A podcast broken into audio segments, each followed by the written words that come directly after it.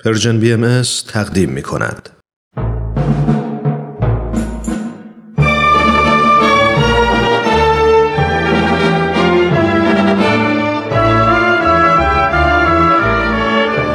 رادمردان جاوید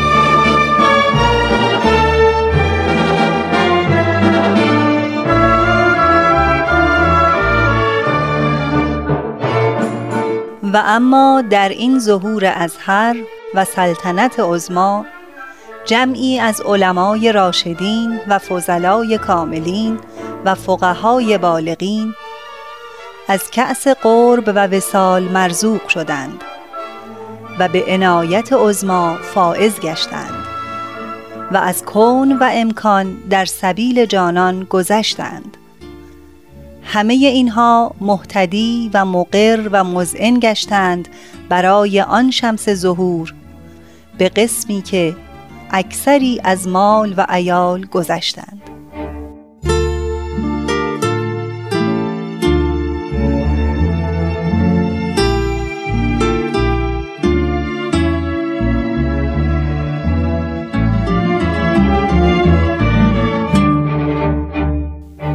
درود به همراهان عزیز رادیو پیام دوست.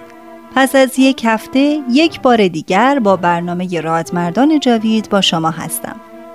حتما به خاطر دارید که موضوع اصلی این برنامه بررسی شرح حال عدهای از علما و روحانیون تراز اول جامعه از آغاز پیدایش آین بابی و بهایی است که با وجود همه تنگناها و تعصبات از آنجا که منصف بودند و همیشه به دنبال حقیقت میگشتند به آین جدید ایمان آوردند. آنها شکوه و جلال ظاهری را ترک کردند و به ظاهر ذلت و حقارت را به جان خریدند در این راه از بذل مال و ثروت خیش عبایی نداشتند و حتی جان خود را در راه این آین فدا کردند دوستان عزیز در این سری برنامه شما از بخشی از تاریخ ناگفته و محجور سرزمین ما ایران و شخصیت‌های تاریخی آین بهایی آشنا می‌شوید. چند هفته است که به بررسی شرح احوال جناب عبدالحمید اشراق دانشمند و محقق بزرگ بهایی می‌پردازیم. من ترانه هستم. لطفاً با ما همراه باشید.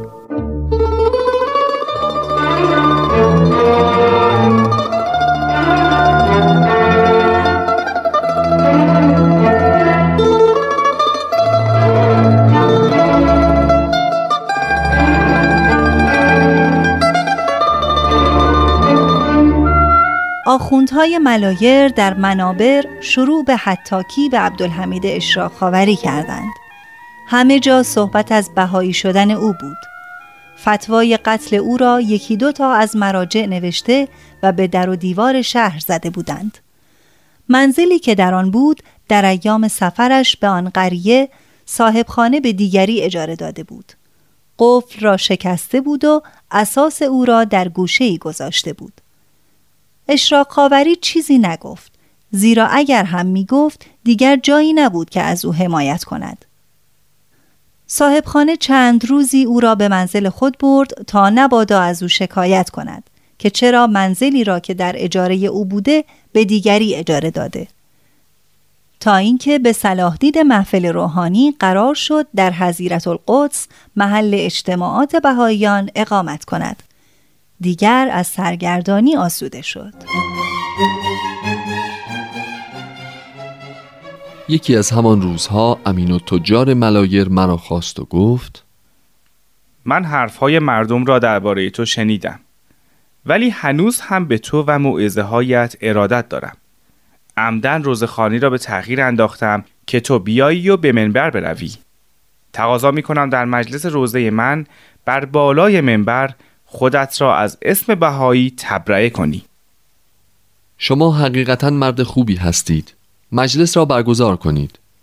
من هم بالای منبر می روم و حقیقت مطلب را به مردم می گویم امین و تجار خوشحال شد که من به سب و لعن آین جدید می پردازم و مسلمانی خود را تأکید می کنم یکی دو روز بعد مجلس روزخانی امین و تجار برگزار شد. روز اول جماعت بسیاری حاضر شدند. زیرا او به همه گفته بود که فلانی می آید و به منبر می رود و خود را تبرعه می کند و مسلمانی خود را آشکار می سازد همه علما و اعیان شهر حاضر شدند. تا آن وقت چون این مجلسی در ملایر تشکیل نشده بود. حیات منزل امین و تجار که باقی بسیار بزرگ بود و همه اتاقها پر از جمعیت بود. بالاخره روی منبر رفتم و حدیث سیعتی زمان و علا امتی را عنوان کردم. سرانجام رشته سخن به آنجا رسید که یکی از مزامین حدیث آن است که علماء آخر و زمان بدترین خلق خدا هستند.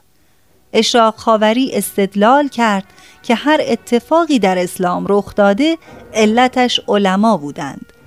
از جمله وقایع مهمی که در اثبات آن ذکر کرد داستان شهادت حضرت سید الشهدا علیه السلام بود که به واسطه فتوای شریح قاضی و هفتاد نفر از علمای اسلام به وقوع پیوست.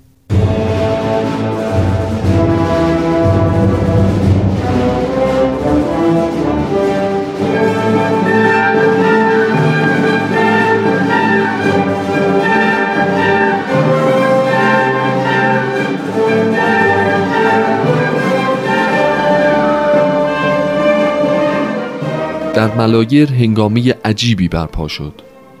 محفل روحانی صلاح دانستند که من از ملایر خارج شوم و به سمت بروجرد حرکت کنم. قبل از حرکت امین و تجار مرا به مجلس روزخانی خود دعوت کرد که بین من و علما آشتی برقرار کند من هم رفتم. به هر ترتیبی که بود میان بنده و علما آشتی ظاهری حاصل شد. خلاصه که با دو نفر از بهایان آزم بروجرد شدیم. چند روزی را در منزل جناب نورالله خادمی به سر بردیم. اما خبر اقامت من در آن شهر منتشر شد و ناچار به ملایر بازگشتم. حیران و سرگردان بودم. هر جا می رفتم نفرت بود و فحش بود و گوشه و کنایه. سنگ می زدند و اهانت می کردند. تا اینکه سرانجام به همدان رفتم زیرا برای تدریس در مدرسه تایید که بهایان تأسیس کرده بودند انتخاب شدم. عزیزالله سلیمانی محقق و نویسنده بهایی می نویسد اشراق وارد همدان شد و از آنجا که قرار بود در مدرسه تایید تدریس کند به او تکلیف شد که امامه و عبا را به کلاه و لباس معمولی تبدیل کند. او هم همین کار را کرد. دو سال در این شهر اقامت گزید. در این مدت با صدرالملوک خانم دختر مهدی قلی میرزای موزون ازدواج کرد. اما متاسفانه پس از چند ماه ایشان بیمار و بستری شد و سپس درگذشت. ضربه روحی شدیدی که بر اشراخاوری وارد شد اوضاع زندگی او را دگرگون کرد. آنقدر ذهنش مضطرب بود که روزی از روی خلوص نیت لوح احمد از حضرت بهاءالله را به نیت اینکه پروردگار او را از حوادث و ناملایمات زندگی نجات دهد زیارت کرد. چند روز بعد نامه ای از ربیعی همان دوستی که در ملایر داشت رسید. نوشته بود من مدتی است که به خوزستان منتقل شدم و سمت خدمتگذاری در اداره معارف مسجد سلیمان را دارا هستم. آقای مدهد رئیس سابق معارف ملایر هم که با من و شما مساعد بود به خوزستان آمده و مقام ریاست معارف محمره را حائز شده. به من سفارش کرده که اگر مایل باشید شما را با خود به خوزستان ببرم تا در معارف آنجا شغلی به شما رجوع نماید. اکنون برای گذراندن تعطیلات به ملایر آمده و منتظر جواب شما هستم. اشراق متوجه شد که این پیش آمد به صرف عنایت الهی است. تصمیم گرفت به خوزستان برود.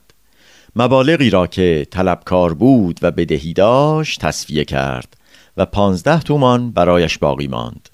به ملایر رفت. در آنجا مورد استقبال بهایان قرار گرفت. چهل روز ماند و به اتفاق ربیعی به خوزستان روانه شد. مدت دو سال در اهواز و مسجد سلیمان و آبادان مشغول خدمت بود. البته در آن مناطق هم معلمین مدارس دشمنی ها کردند و تهمت ها زدند. اما خداوند او را محفوظ داشت. بالاخره به وزارت معارف نوشتند که این شخص اطفال مسلمان را به دین بهایی تبلیغ می کند و این بار کار چنان مشکل شد که اشراق خاوری ناچار شد سال دوم ورود به خوزستان هنگام تعطیلی تابستان به تهران برود و از خود دفاع کند. در وزارت معارف حاضر شد و اینطور گفت. آنچه درباره بهایی بودن من گزارش کرده اند درست است. اما اینکه نوشته اند من شاگردان را تبلیغ می کنم صحت ندارد.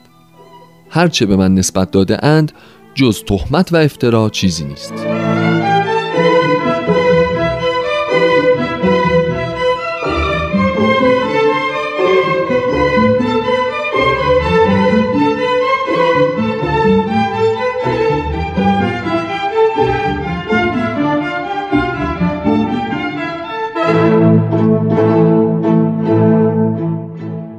بعد از رفع سوء تفاهم وزارت معارف اضافه حقوقی برایش تعیین کرد و او آزم خوزستان شد. در راه وقتی که وارد همدان شد بهایان مانع شدند تا خارج شود و به اصرار ایشان را برای معلمی مدرسه تایید نگاه داشتند. چندی بعد با شوکت خانوم دختر شاهزاده رضا قلی میرزای موزون ازدواج کرد. در مدتی که در همدان بودم وقایع بسیاری برای من و بهاییان اتفاق افتاد از جمله اینکه در همدان دو فرقه بودند که خیلی پاپه بهاییان می شدند اغلب اسباب زحمت می شدند و همیشه در مجالس گفتگو و مباحثه کار را به مجادله می رساندند. فرقه بودند به نام دعوت اسلامی که سید کم دانش و ریاکاری موسوم به سید عباس که به دعوت اسلامی معروف بود رئیس آنها بود. او در به منزل خود تابلوی زده بود و نوشته بود رد جمیع ادیان و اثبات دین اسلام. اعضای این مجمع گروهی فاسد و بیسواد بودند. یکی از آنها حبیب نجار و دیگری عباس خیاط بود. اینها در کوچه و بازار راه میافتادند و بهاییان را لعنت می‌کردند و بد می‌گفتند. سید عباس در هر مجلسی که برای مذاکره با علمای بهایی آمده بود کار را به جدال و فحاشی ختم کرده بود. سرانجام آن جمع از هم پاشید و هر کدام به سوی رفتند. در این مورد عزیزالله سلیمانی می نویسد فرقه دیگری که اسباب زحمت بهاییان را فراهم کرده بودند پروتستان های مسیحی بودند. آنها هم خیلی کوشش می کردند که با بهاییان مخالفت کنند. گروهی از یهودیان هم ظاهرا اظهار مسیحیت کرده بودند. از جمله دکتر دانیال یهودی بود که خیلی با بهاییان مخالفت داشت و اصلا نمی توانست با بهاییان روبرو شود. او در مدرسه پروتستان ها تحصیل کرده بود پزشک بود و مطب داشت. خیلی بیانصاف بود. دائما نزد مردم علیه آین جدید اقدام می کرد از دیگر مخالفان دکتر ناصر الحکما و برادرش بدی الحکما بودند. آنها هر دو یهودی و پروتستانی منش بودند. پروتستان ها در همدان مانند سایر شهرهای ایران مدرسه و بیمارستان داشتند. رئیس مدرسه مستر آلن بود. او مرد متعصبی بود. روزی در زمستان 1311 از طرف مستر آلن نامه‌ای به من رسید که برای مذاکرات مذهبی رسما به منزل خود دعوت کرده بود. این موضوع تازگی داشت چون تا آن زمان از طرف مسیحیان دعوت رسمی از بهاییان به عمل نیامده بود. من نامه را به حضور محفل همدان بردم. آن هیئت هم پس از مشورت فرمودند که با چند نفر دیگر در آن مجلس شرکت کنم. از جمله آن افراد حاجی مهدی ارجمند معروف به زرگر بود که از کتب مقدسه تورات و انجیل اطلاعات بسیار زیادی داشت. ایشان کتابی هم نوشته بود که بعد از مرگش به نام گلشن حقایق چاپ شد.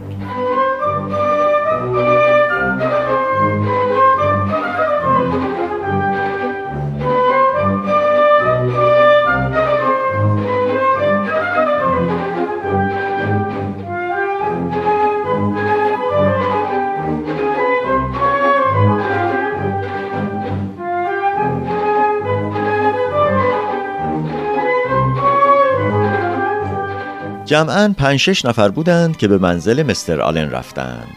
اما آنها در آنجا با چل پنجاه نفر از ارامنه و یهودیان تازه مسیحی شده مواجه شدند که در سالن بزرگی روی سندلی ها نشستند. اشراق خاوری و همراهان هم نشستند. مستر آلن رو به اشراق خاوری کرد و گفت آقای اشراق خاوری شما که قبلا مسلمان و روحانی بودید بگویید بدانم از روزی که بهایی شدید چه تغییری در شما به وجود آمده؟ بهایت به شما چه بخشیده؟ در اخلاق و رفتار شما چه تعدیلی حاصل شده؟ اصلا چرا بهایی شدید؟ طبق بشارات وارد در کتابهای آسمانی که درباره ظهور موعود کلی الهی است. من هم بعد از آنکه این بشارات را شنیدم تحقیق کردم و تشخیص دادم که مدعی صادق است. به همین جهت بهایی شدم. اما تغییر و تعدیل در رفتاری که فرمودید. ببینید من زمانی که مسلمان بودم مطابق دستور اسلام یهودی و مسیحی و زرتشتی و سایر ملل غیر مسلمان را همه را نجس می شمردم. با همه دشمن بودم. مال همه برای من مباه بود و جان همه مباه. اما در زل آین بهایی آن اداوت به محبت تبدیل شد. حالا هم که می‌بینید با کمال محبت و صفا به منزل شما آمدم و معاشرت می‌کنم. چون این دستور حضرت بهاءالله است. آش رومه الادیان کلها به روح و ریحان گفتید بشارات درباره ظهور بهاءالله در کتب آسمانی آمده. بفرمایید که در انجیل ما چه بشارتی آمده؟ اشراق خاوری شروع به خواندن آیاتی از انجیل کرد. مستر آلن فورا از جا برخواست و گفت اینطور نمی شود. صبر کنید. من به هر یک از هزار یک کتاب مقدس می دهم. باید جای هر آیه را هم بگویی تا حاضرین آنها را پیدا کنند و بخوانند. مجلس همینطور ادامه پیدا کرد. اشراق خاوری آیات را از روی کتاب مقدس می‌خواند. مستر آلن هم دیگر جوابی نداد. دکتر دانیال اعتراض کرد آقا ما اصلا منتظر ظهور پدر آسمانی نیستیم. این حرفها را کنار بگذارید. عزیزالله سلیمانی محقق و نویسنده بهایی می نویسد اما اشراق خاوری شروع به خواندن آیاتی واضح در این مورد از کتاب مقدس کرد به خصوص آیاتی از مکاشفات یوحنا و توضیح آنها که جای تردید برای هیچ کس باقی نگذاشت. رنگ مستر آلن پریده بود. تا اینکه شخصی که او را مسیو حیم می‌گفتند و خیلی مسیحی متعصبی بود و از شدت بغز و تعصب نمی‌توانست صحبت کند برخاست و گفت آخر پدر آسمانی وقتی میآید با علامات میآید. پس این علامات کجاست؟ اشراق خاوری وارد بحث علامات شد و اینکه علامات ذکر شده ظاهری است و هر کدام معانی باطنی دارند. خیر ما علامات را به ظاهر قبول می کنیم باید علامات ظهور به ظاهر واقع شود.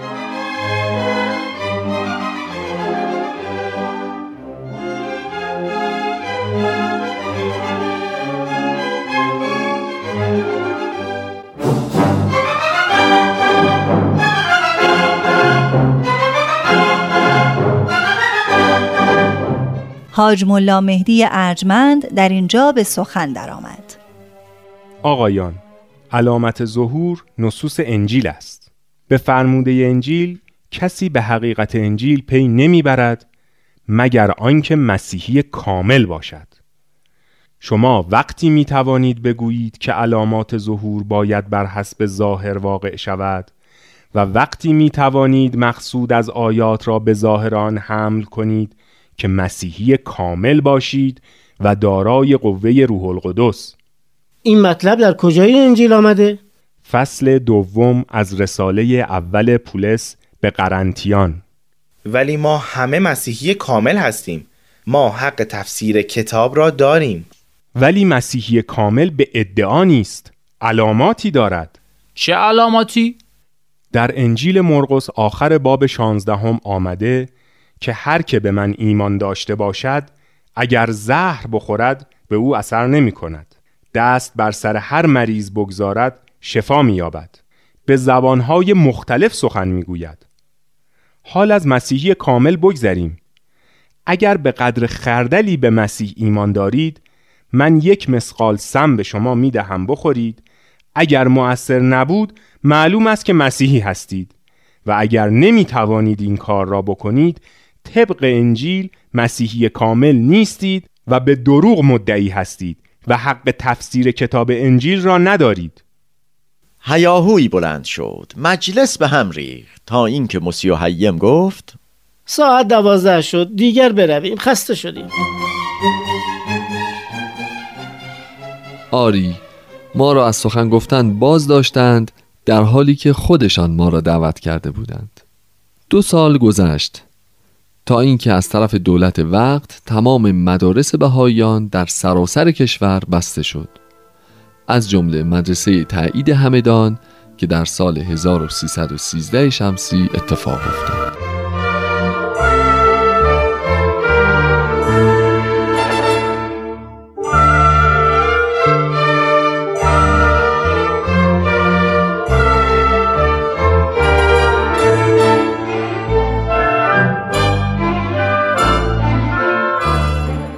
همراهان عزیز زمان این برنامه هم به پایان رسید. در برنامه آینده آخرین قسمت از شرح حال جناب عبدالحمید اشراق خاوری را میشنوید. حتما با ما همراه باشید. لطفا تماس های خود را با ما حفظ کنید. با شماره تلفن 201 703 671 828 828 تا برنامه بعد بدرود.